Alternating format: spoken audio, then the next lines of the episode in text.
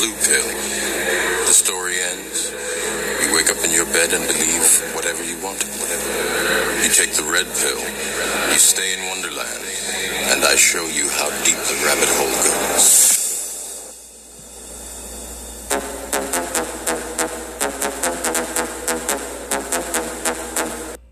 We're going to go even deeper by examining the morally questionable actions of AI, corporations, and social media giants. So sit back, unplug your smart devices. It's about to get intense.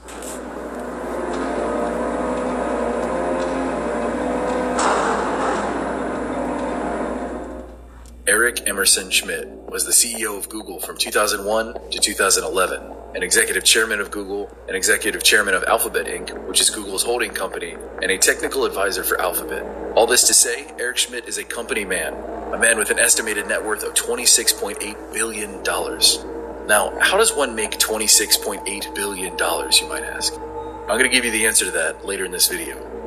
In 2010, Eric was asked an off topic question about whether Google plans to implant technology into people's brains after making strides on the mobile internet. After laughing, he replied, There is what I call the creepy line. And the Google policy on a lot of things is to get right up to that creepy line, but not cross it. I would argue that implanting things in your brain is beyond the creepy line. The interviewer asked, Mine in particular? And Eric continued, Yes, yes, at least for the moment, at least until the technology gets better.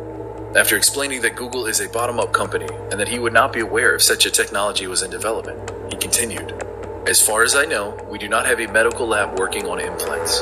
As far as I know, I will check after this. Interestingly enough, Google has talked about this idea before. In 2010, one of Google's co founders, Sergey Brin, openly talked about how we want Google to be the third half of your brain during a Google event unveiling Google Instant, the instant version of its search results. In an Atlantic article published in 2021 to prop up a new book by Eric Schmidt, Eric speaks candidly about AI and social media. He says, quote, No one had any idea that social networks would become so important and will help shape the political discourse of elections, how people are treated. It would give a voice to people who are underrepresented, but also people we don't necessarily want to hear from. And we didn't, at the time, understand the implications of putting everyone on the same network. We need to think now of what happens when artificial intelligence is co resident with us in this world. It lives with us, it watches us, it helps us, maybe interferes with us occasionally. I'm one to read between the lines, you know, find the truth within the truth. And there's a lot of truth to be obtained from this quote. This line, we didn't at the time understand the implications of putting everyone on the same network, stands out to me because it implies now they do know, and they don't put everyone on the same network.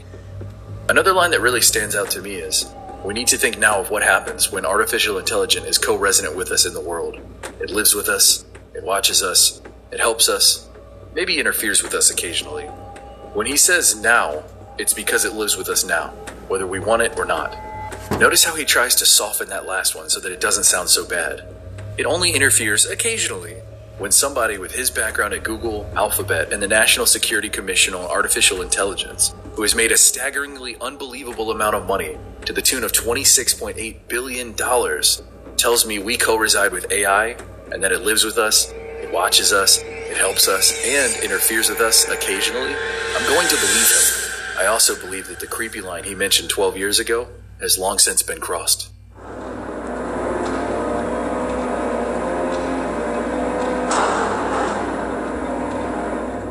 In the 1950s, the psychologist J.P. Guilford divided creative thought into two categories convergent thinking and divergent thinking.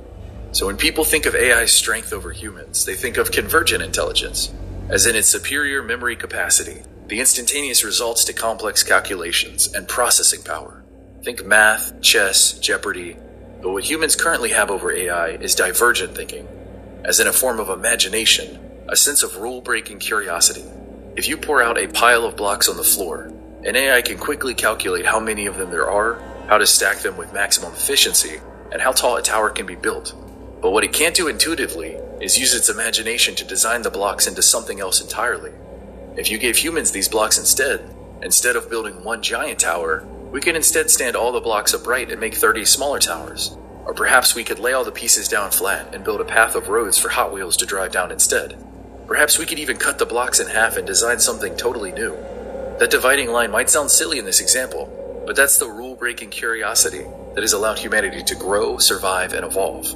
Even to the point of us creating and designing artificial intelligence to potentially make life easier. To think outside the box is what separates us, or did separate us. What if divergent thinking isn't humanity's advantage anymore?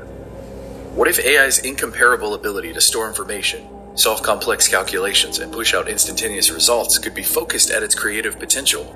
Well, this in fact is already a thing, and it's an interesting field of AI called generative design, where AI absorbs insane amounts of data and information and then is asked to come up with hundreds of thousands of designs that meet specific criteria. Which, in a sense, is a form of divergent thinking. It's essentially an AI using its advantage of convergent thinking to supplement its disadvantage of divergent thinking.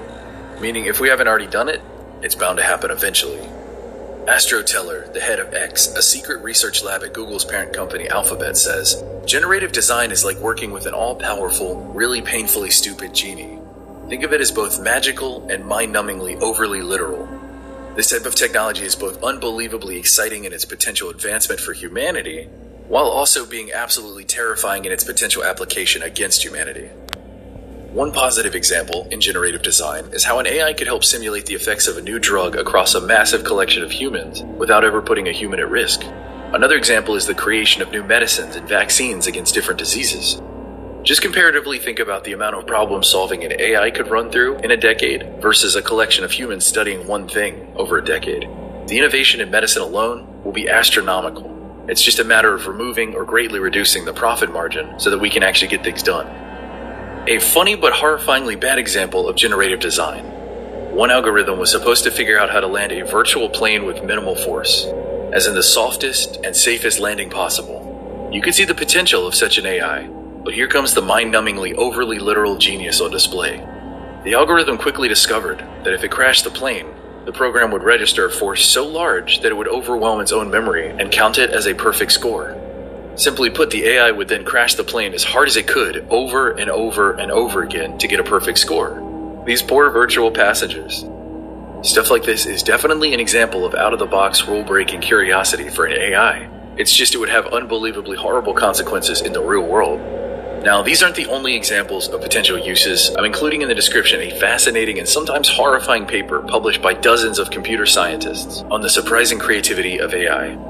It's too much to cover in just a single video, but if you want some more examples, check it out and read it in the description.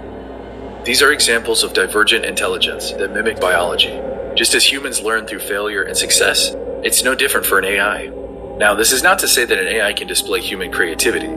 These machines cannot turn themselves on, self motivate, ask alternative questions, or explain their discoveries. To reach those lengths, AI would have to have consciousness and comprehension, but for what the internet and social media has become, they don't necessarily need consciousness or comprehension. They need defined goals and parameters, which is exactly what they have.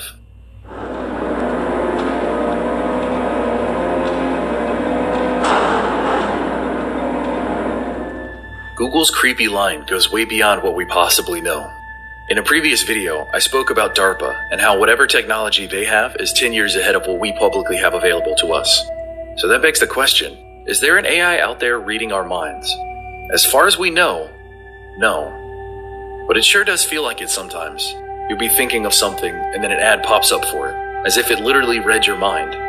From everything that has been explained to us publicly, these AIs used in social media and on sites like Google, for example, are building profiles on all of us. These profiles build a lifelong series of interests, hobbies, friends, family, likes, dislikes, views, and more. Where are they stored? How encrypted are they? What is in them? How can we delete them? These are questions no one is asking, and no one has the answers to. All we get is we're just collecting metadata and no one is spying on you, we promise. Since apparently no one in the world has the answers to these questions, we can at least talk about how these profiles are built. These advanced AIs are using convergent thinking and attempts at divergent thinking to build these profiles. You know, these terms of service that you always accept, or these cookies that you happily agree to, it's all logged and tracked. Every website, every video, every friend request, how long you stare at your ex's photo, it's all compiled. Data is insanely valuable. Remember, if the product was free, you are the product. I always love when I hear people bring up 1984. how the government is forcefully taking over, doublespeak, Big Brother, Newspeak. You've probably heard the spiel. But what George Orwell, the author of 1984, an outspoken supporter of democratic socialism, never envisioned, though, was that the Big Brother boogeyman was going to come about in the friendly guise of corporations and social media. There isn't a person walking around with a weapon forcing you to confess your sins. It's an optional form that you fill out every time you use the internet. If you ask someone 25 personal questions 20 years ago, they'd be pretty sketched out. But when you phrase them in a way that seems fun and expressive, people pour out everything. And that is how these profiles on all of us are built. It isn't just us as individuals either. These profiles are all connected. Your friends, your family, your relationships, all of it. And any missing details or gaps are filled in by association. Let's start with Google all the way back in the beginning. Whatever you look up, linger on, or click on is recorded and collected by Google. They offer a free service, and you're the product. All of this was used to sell ad space to advertisers. Hey, Band Aid Corporation, this guy is looking for how to clean a cut. Give us some money, and we'll throw your brand right in his face. See, it started off pretty simple. What happens after you leave Google? They couldn't keep tracking you, so what do they do? Well, they created Google Chrome, a web browser that tracks everything you do online. Again, a free service, and you're the product. Now we're talking. When you go somewhere else outside of Google, we are right there to see it and record it all. But why stop there? The advent of cell phones and its meteoric rise in popularity means we can track you anywhere with our Google Android phones. But what about in the home? We might want to listen in on everything you say, but webcams and cell phones might not catch everything. Put them in every room in your house and we'll never miss a whisper. What about your smart TV? Sure, Google is in that as well. What about Gmail? Ever notice how it constantly saves? Everything you type, including your sent mail, your drafts, and your unsent mail, are all collected. Google Documents, Google Sheets, Google Chromecast, Google Maps, Waze, Google Classroom, Google Assistant, Google Fit. All of it is tracking you and stealing your information. What about Google's incognito mode? The supposedly private and untracked browser mode many use to look up things that they don't want other people knowing they're looking up. Well, guess what? Of course, that data is collected, tracked, and tied to your profile and sold to advertisers. In fact, Google is facing a new lawsuit in the US right now for that very thing. The list of products and services used to extract information from you goes on and on. And a lot of the examples I've used today are just from Google. But if you throw in the multitude of other social media platforms, essentially nothing about you is private. And this isn't me being paranoid or overreacting. This is a fact. This is a proven fact. Everything from your ex lovers, to the likelihood of an upcoming heart attack, to the affair your friend is having with another friend of yours, to accurately predicting your interest in a new movie, and everything in between. You have to realize that by building a profile around your entire life, it's easy to notice trends and make insanely accurate predictions. When I started this video, I asked how does one make $26.8 billion? Well, this is how. The commodification of you. You think companies like Google's main source of revenue and value are the ads and products they sell you? It's so much worse than that. Your data is the product, and everyone wants a piece of it.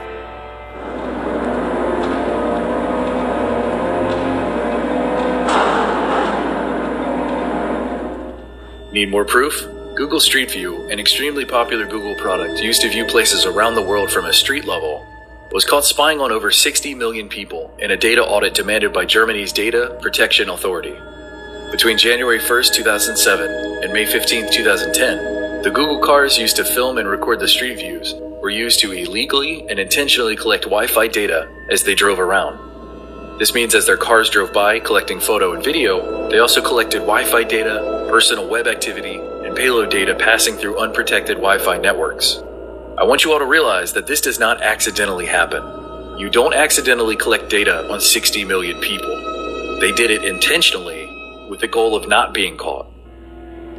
When this happened, Google said right away that they needed to re examine everything that we've been collecting, and that it is now clear that we have been mistakenly collecting samples of payload data from open Wi Fi networks, even though we never use that data in any Google products. As I mentioned earlier, always look for the truth hidden within the truth Yes, they may not have used that data in any of their Google products, but that doesn't mean it wasn't used for another reason. If there is one thing that you take away from this entire video, let it be media literacy. Listen very carefully to statements made by corporations. Critically evaluate those statements and understand how words can be manipulated to play you. media literacy is essential for understanding the world around you. If you don't have it, you're going to be fooled over and over and over again. So, anyway, what happened with the whole Google Street View spying? Well, Google agreed to pay $13 million to settle with 38 states in the United States of America. Too bad for those other states not involved in the class action, but at least those affected did get some form of compensation, right? Wrong. As of December 2021, this fight in court is still being waged. The U.S. Court of Appeals rejected the argument that the $13 million settlement was unfair because it only distributed money to privacy groups and not those actually affected. This is not a joke. The judge argued that it was just simply not feasible to distribute money to the 60 million people whose data was collected. So, essentially, get over it. Insane examples like this are why things will never change until we all come together and demand change. For one, 13 million wasn't enough. They needed to be used as an example all of the damages, plus the Street View profits from all of those years, plus pain and suffering compensation. They needed to pay such a heavy fine that no one would ever dare do something like this again. But instead, they were fined a measly $13 million. And I know what you're thinking 13 million, that's a lot of money. Let me break it down. A company that made 55.3 billion in quarter 1, 61.9 billion in quarter 2, and 65.1 billion in quarter 3 was fined $13 million. I'm going to do the math so you don't have to. Alphabet slash Google made $182.3 billion in 2021.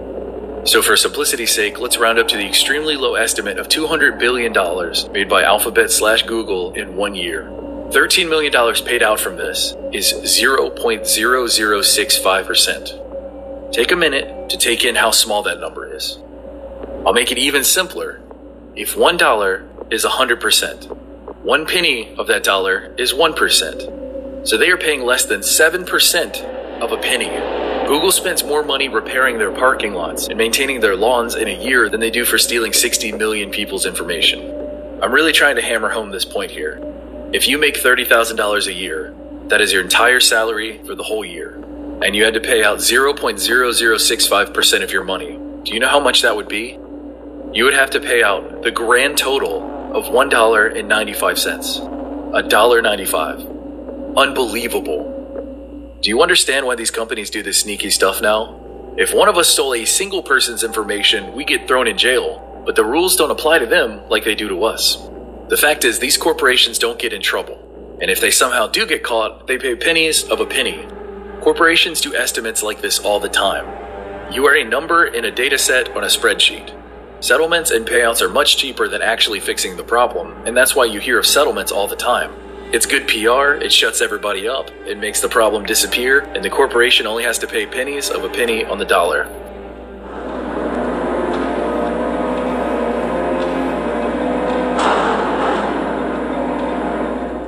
So, how does Google get away with stuff like this? Well, as it turns out, Google spends millions of dollars on academic research to influence opinions. Daniel Stevens, executive director of the US based Campaign for Accountability, says Google uses its immense wealth and power to attempt to influence lawmakers at every level. At a minimum, regulators should be aware that the allegedly independent legal and academic work on which they rely has been brought to them by Google. What is good for Google is not necessarily good for the country. This effort to fund academic research and public opinion has been so effective that what little discussion there is even criticizing Google gets attacked by Google funded op eds to counter the legitimate claims. Basically, the deck is stacked in favor of Google. Politicians on the right and politicians on the left take equal money from Google. They don't care who is in power as long as the status quo is maintained, and both maintain it. The next time you read an article that seems a little too friendly towards a corporation or super hawkish towards war and conflict, look up who the author is. Look up their credentials, past writing, who funds them, and more. I'm not saying to be a paranoid wreck. I'm saying develop a highly tuned skepticism towards those that want to propagandize you. This is America, where everyone out there is trying to get theirs. So the ones that have the most, they deserve the most scrutiny. Here's another interesting fact. Not only does Google covertly fund research to defend the company's practices, but they have also used those same studies to defend themselves. In fact, Google CEO defended his position that Google isn't a monopoly, using a study that Google themselves funded.